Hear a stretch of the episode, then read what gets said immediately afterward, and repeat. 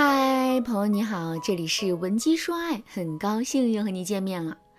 最近有粉丝留言说，他和心仪的男生互有好感，聊天的时候也非常的顺利。可问题是，他们两个人啊，保持这种暧昧的状态很久了，迟迟不能确定关系。他们之间到底出了什么问题呢？有没有什么办法能够让粉丝和男生突破暧昧的封锁区呢？下面我就来给大家分享一下这位粉丝的故事。她叫做小绿，今年二十七岁，在一家网络公司当文员。她是一个比较文静的女孩，之前遇到喜欢的男孩啊，都不敢上前说话。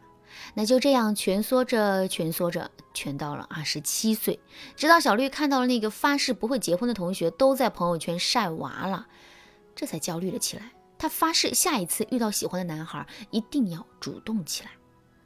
苍天不负有心人呐！小绿在交友平台上遇到了一个性格很好、外貌也长在了自己审美上的男生。小美在和他聊天的时候，还得知两个人竟然是大学校友，多年前相隔几千公里的大学竟然成了他们的纽带。后来他们相处的过程啊，都算是比较顺利。直到两个月后的一次约会，剧情开始转变了方向。这是他们第一次在线下见面，在约会前，小绿就提出。见了面之后要牵手的要求，还指定男生在约会结束后把她送回家。可等这顿饭吃完了，男生都没有牵她的手。小绿很不开心，认为男生根本就是不在乎她。男生解释说：“我只是觉得这样太仓促了，两个人还不太熟悉，况且我们现在也不是男女朋友，这样的做法有点不太合适。”小绿却说：“既然你不是不在乎，那就是对我不满意。如果你不满意，”为什么不早说呢？为什么还要和我聊这么久？为什么还要让我喜欢上你，然后再拒绝我呢？男生看到情绪失控的小绿，不知道该怎么办，索性转身走人了。回家之后，小绿收到男生发来的消息，说：“你是个挺好的女孩，但我受不了女孩太敏感，我们不太合适，以后还是不要联系了。”小绿看着短信，泪水又啪嗒啪嗒的掉了下来。后来啊，小绿联系到了我们文姬说爱，希望通过我们的帮助，能够和这个男生重归于好。我想大家一定也很好奇，小绿在处理两个人的关系的时候，究竟做错了什么？下面我来给大家揭开谜底。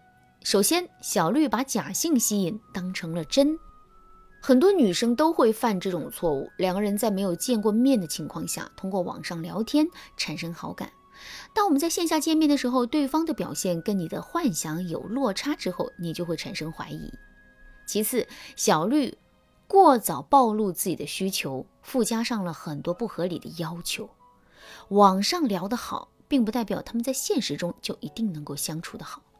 可是，小绿在两个人还没有确定关系的时候，就把他当做男朋友一样进行要求，这样加法会把对方推得更远。最后一个原因就是小绿没有给男生提供正确的情绪价值。当我们越能给身边人提供正面情绪时，对方反馈给我们的情绪也就越正向。可是呢，小绿却只会争吵和苦恼，很少传递出正向情绪，并且在情绪来临的时候只会释放，不知道该如何调节情绪。针对小绿的情况，我提出了三个建议：一、利用一致性原则。男生对小绿确实有好感，这一点是毋庸置疑的。但是这些好感并不能从网络互动转到线下的约会当中得到延伸。也就是说，小绿在网络互动的情况下给对方一定的假性吸引，可小绿在现实当中的表现却没有网络互动中表现那么吸引对方。男生一定会想，他在网上可不是这样的，现实中没那么吸引我。而且从男生的角度来说，他并没有正面承认小绿是他的女朋友。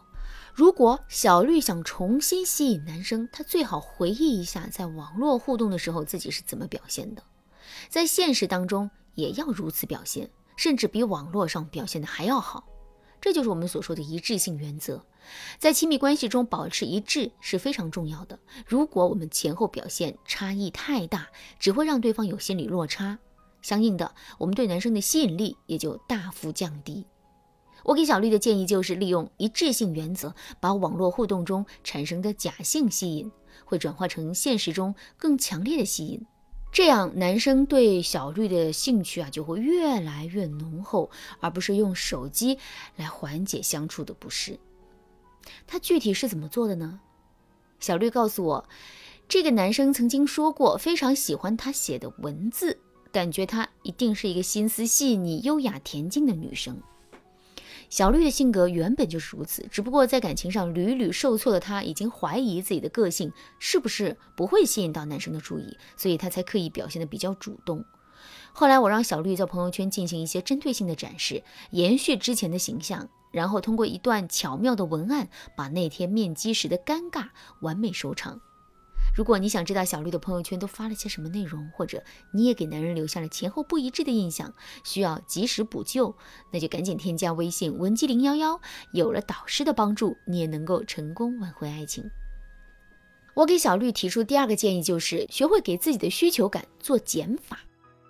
很多女孩子一旦喜欢上了某个男神，就想千方百计的对他好，只等对方一个信号，他就会奋不顾身的扑过去。